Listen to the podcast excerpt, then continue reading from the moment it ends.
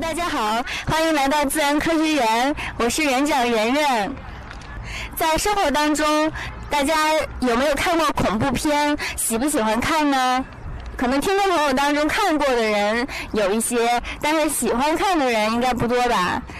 呃，就我自己来说，我是自己从来都不敢看恐怖片的。今天我邀请到了两位嘉宾，我们刚才去看了一部电影，我觉得还挺恐怖的。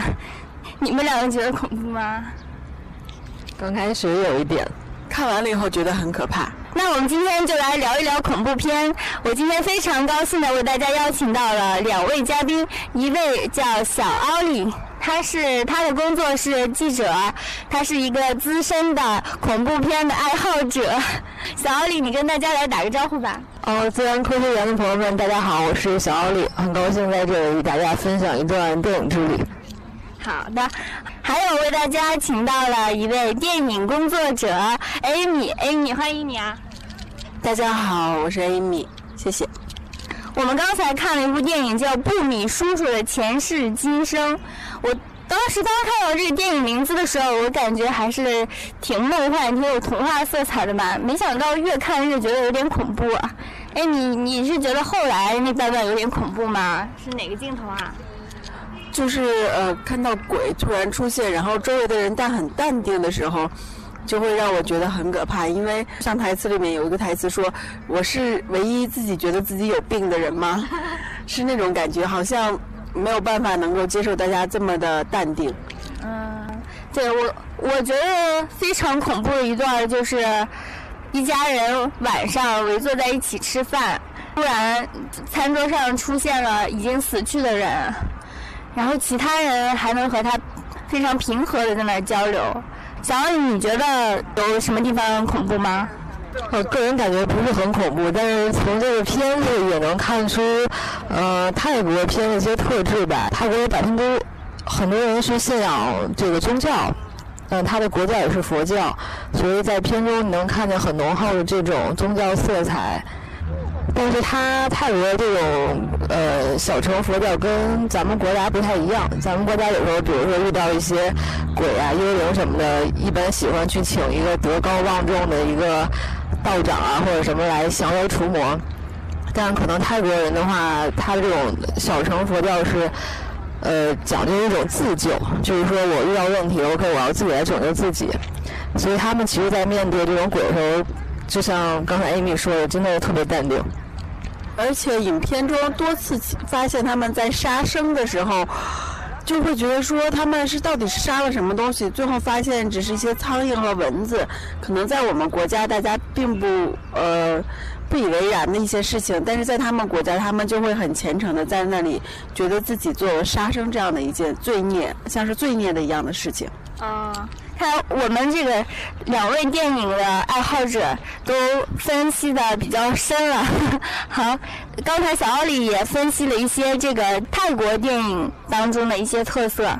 你平常喜欢看恐怖片，看哪个国家的呀？嗯，我个人比较喜欢看欧还是欧美的恐怖片。呃，比如说哪哪部你觉得非常好呢？嗯，比较喜欢的就是拍子人的电影，也就是拍《电锯惊魂》的系列的那个导演，他是一个华裔导演。呃，但是应该说去年的话取得了非常好的成绩。你觉得这部电影当中最吸引你的是什么？嗯，因为呃，温子仁是一个马来西亚人，但是据说是从小跟着他奶奶还是他母亲，就一直在电影院里看鬼片。然后他这种亚洲成长起来的背景，就是让他非常了解这种东方文化，但他同时又到。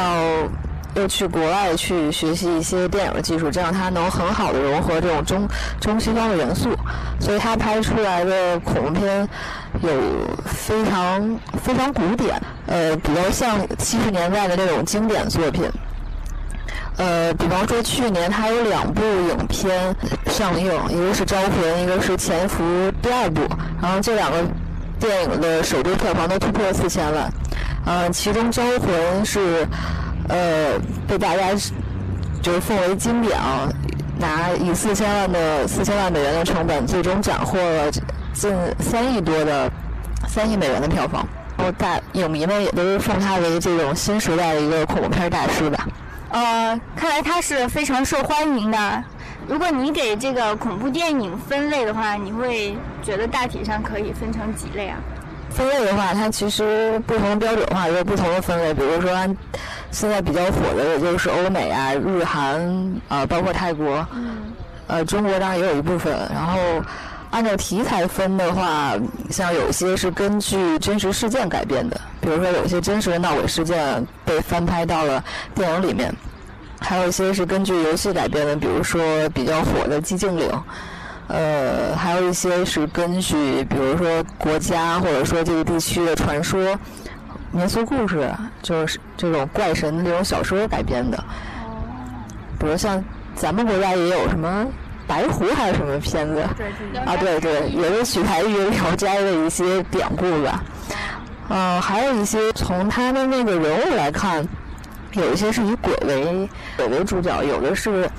以怪物，比如像或者说大型这种巨兽，比如说大白鲨这种，还有是也有以以玩具来充当一个杀手的角色。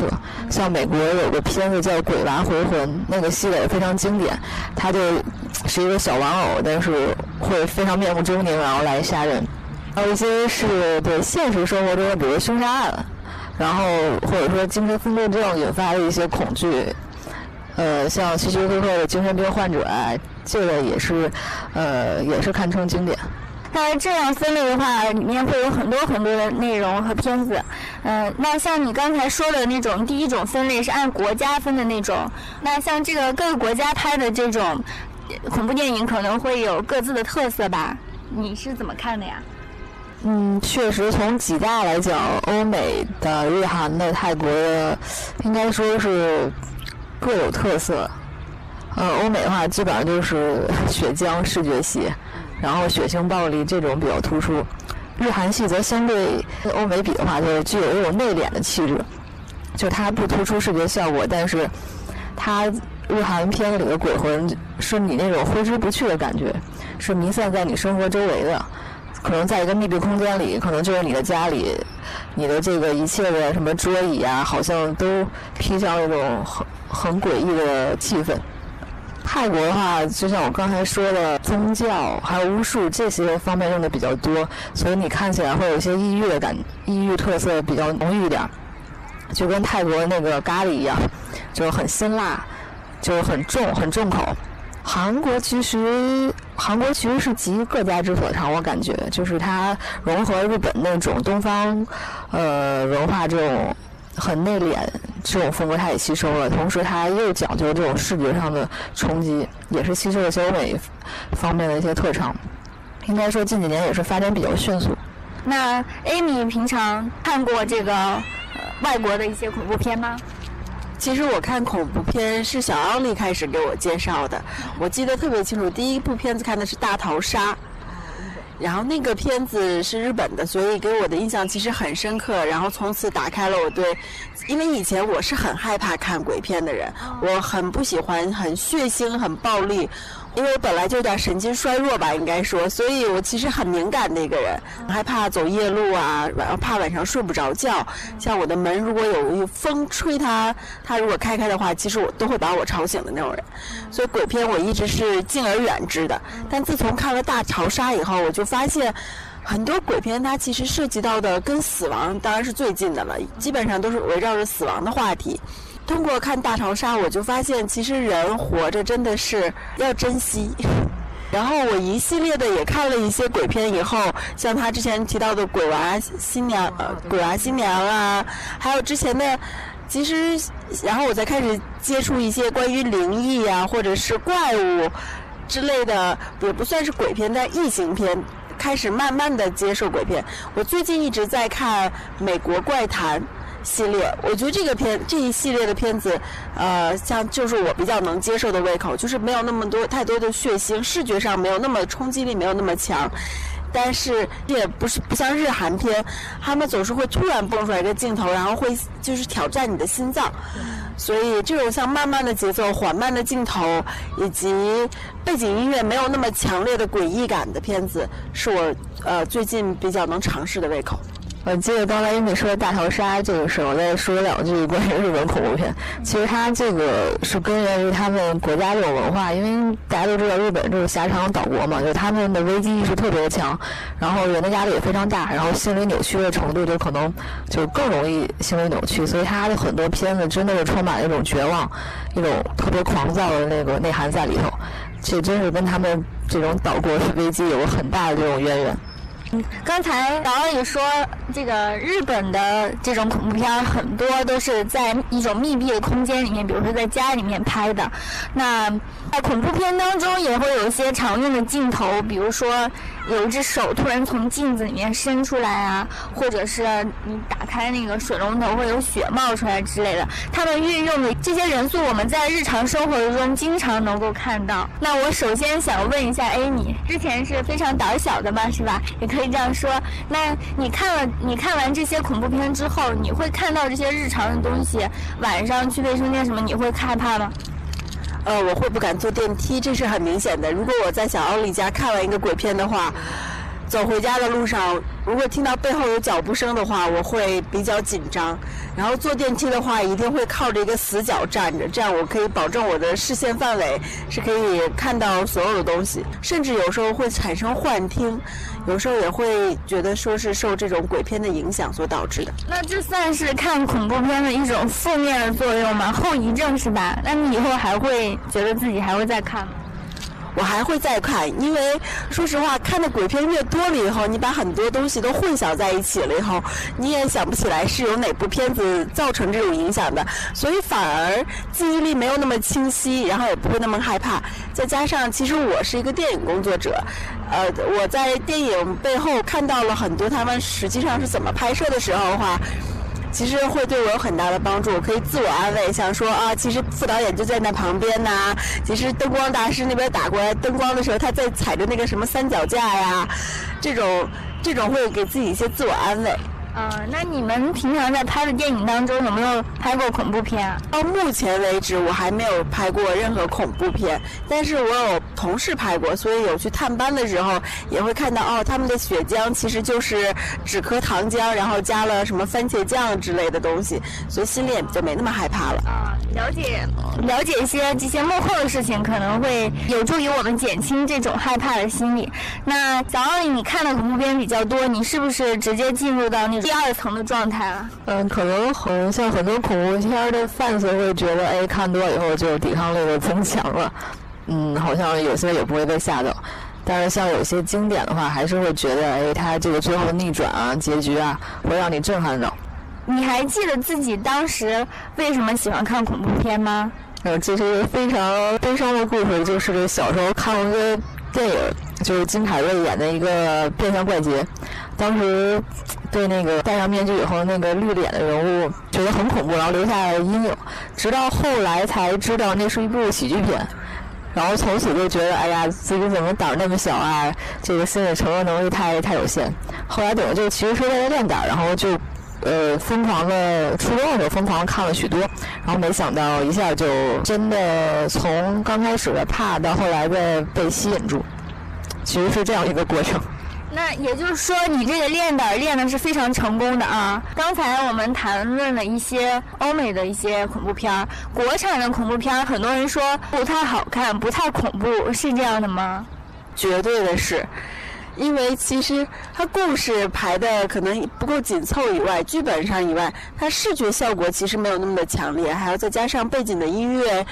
其实也没有那么的让人觉得很恐怖，假的太明显了，所以很容易就出画了，然后没有办法跟着剧情走，所以很容易就不会太害怕。再加上在国内的电影院看电影的时候，大家手机会响啊，屏幕会亮啊，就很容易把我跳出画来。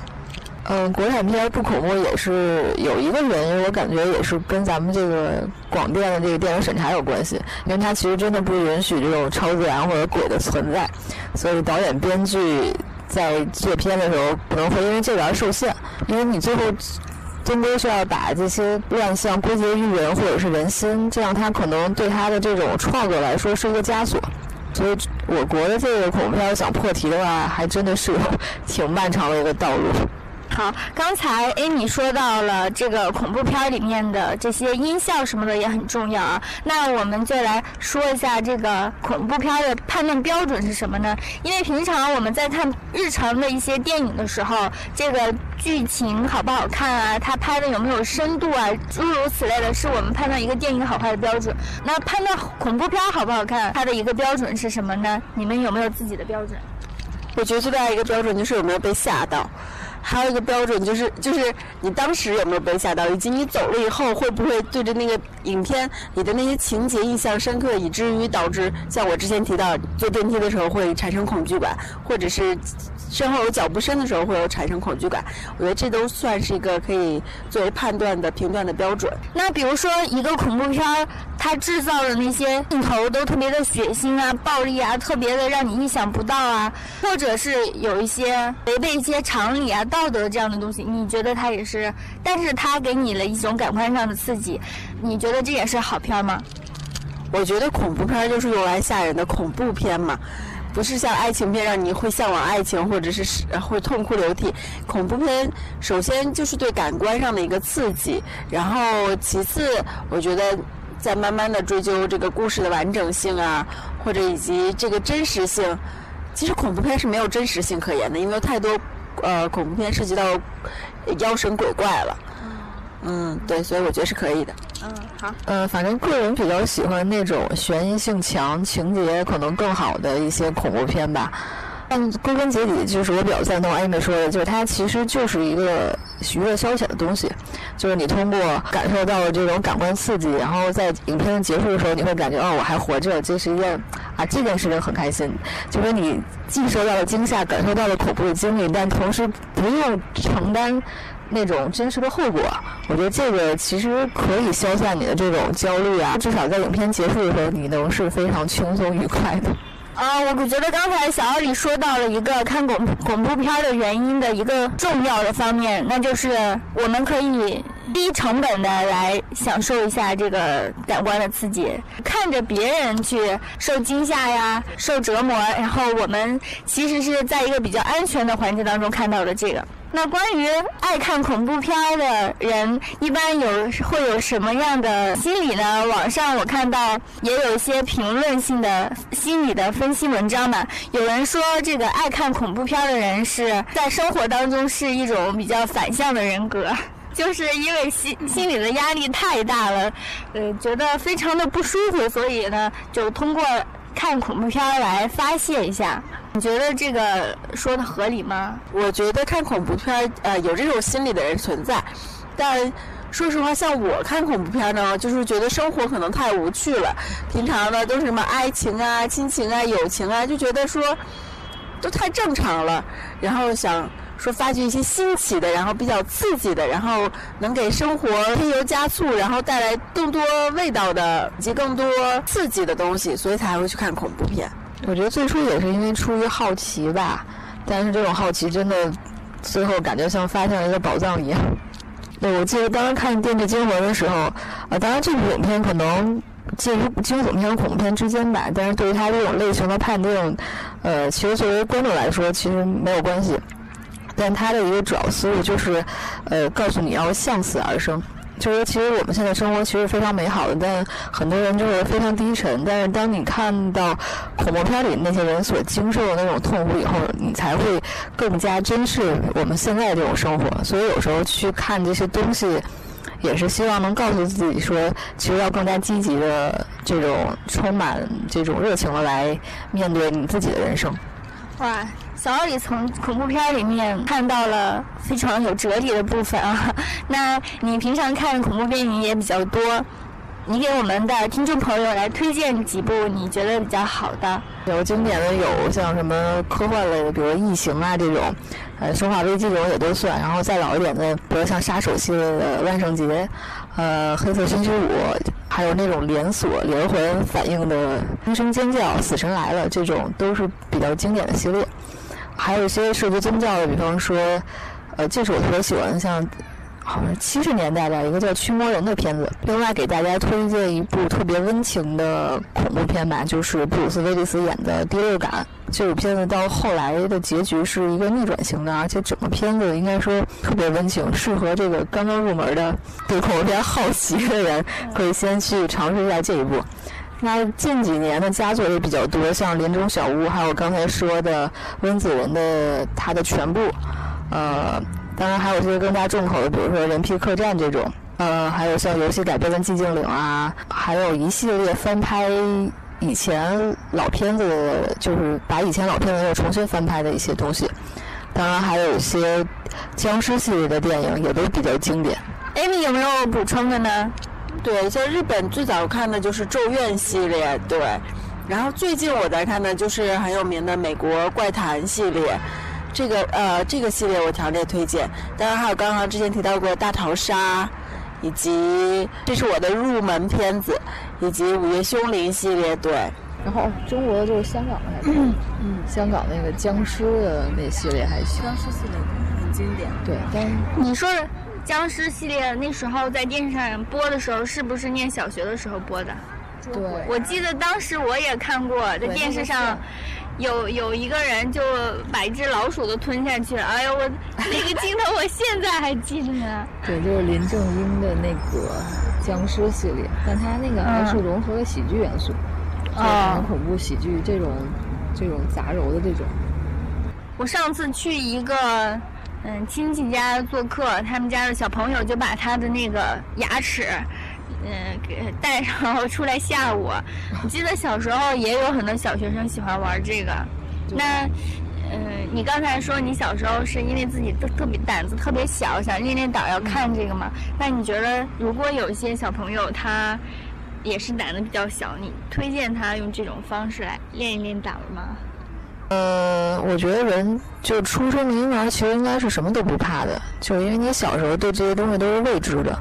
就是其实你无知无畏嘛，就是你其实对他不了解的时候，你不会感到恐惧，但可能随着你年龄的增长，然后你才会觉得有些东西还有陌生感，也不是我平时熟悉的，然后你会对他感觉呃有一些惊悚，然后也可能得需要看一下家庭环境吧，像像我有些说有些导演他可能从小就是跟着长辈看片起家的，那他的这种心理承受力就就会不太一样。但你说通过这个练胆，我觉得我我本人也不是特别推荐啊。好，我们刚才小奥利也说了，由于我们每个人的经历不一样，背景不一样，所以恐怖片也不是人人都适合看的。可能有的人觉得不恐怖，但是还是有可很多人看完恐怖片以后心里会呃有阴影，会出现一些呃心脏受不了啊等各种反应。所以说呢，对那种呃心理素质不太稳定的人，呃或者像我这种比较胆小的人呢，就不太适合看。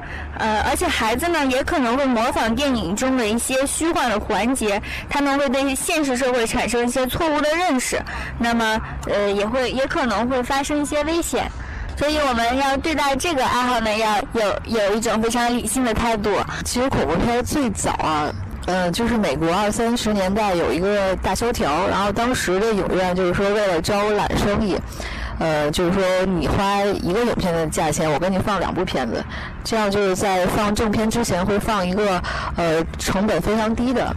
一种被称作 B 级片的东西，就是说在正片 A 片之前放一个 B 级片，然后这种 B 级片的话的内容大多就是这种恐怖啊、色情、暴力，然后主要就是用于来这种招揽生意，然后但是也随着这种 B 级片的成长吧，然后后来也就衍生出了很多经典，所以应该说这种恐怖啊这种东西其实是非常有有人缘、有基础的。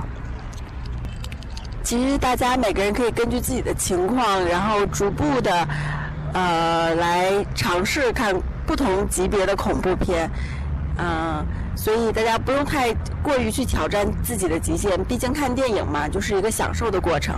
反正对恐怖片有兴趣的人的话，也欢迎大家，呃，能找一些，比如说适合自己或者自己感兴趣的片子来看一下。嗯呃，然后也确实像 Amy 所说的，其实放松就好了，然后好好享受这一段奇妙的旅程。好的，今天是一次非常愉快的聊天，今天非常开心，请到了两位呃恐怖片的爱好者，我的好朋友们来跟大家分享一些相关的一些知识。如果大家对恐怖片有什么样的问题的话，欢迎在微信中给我们留言。好的，大家再见吗？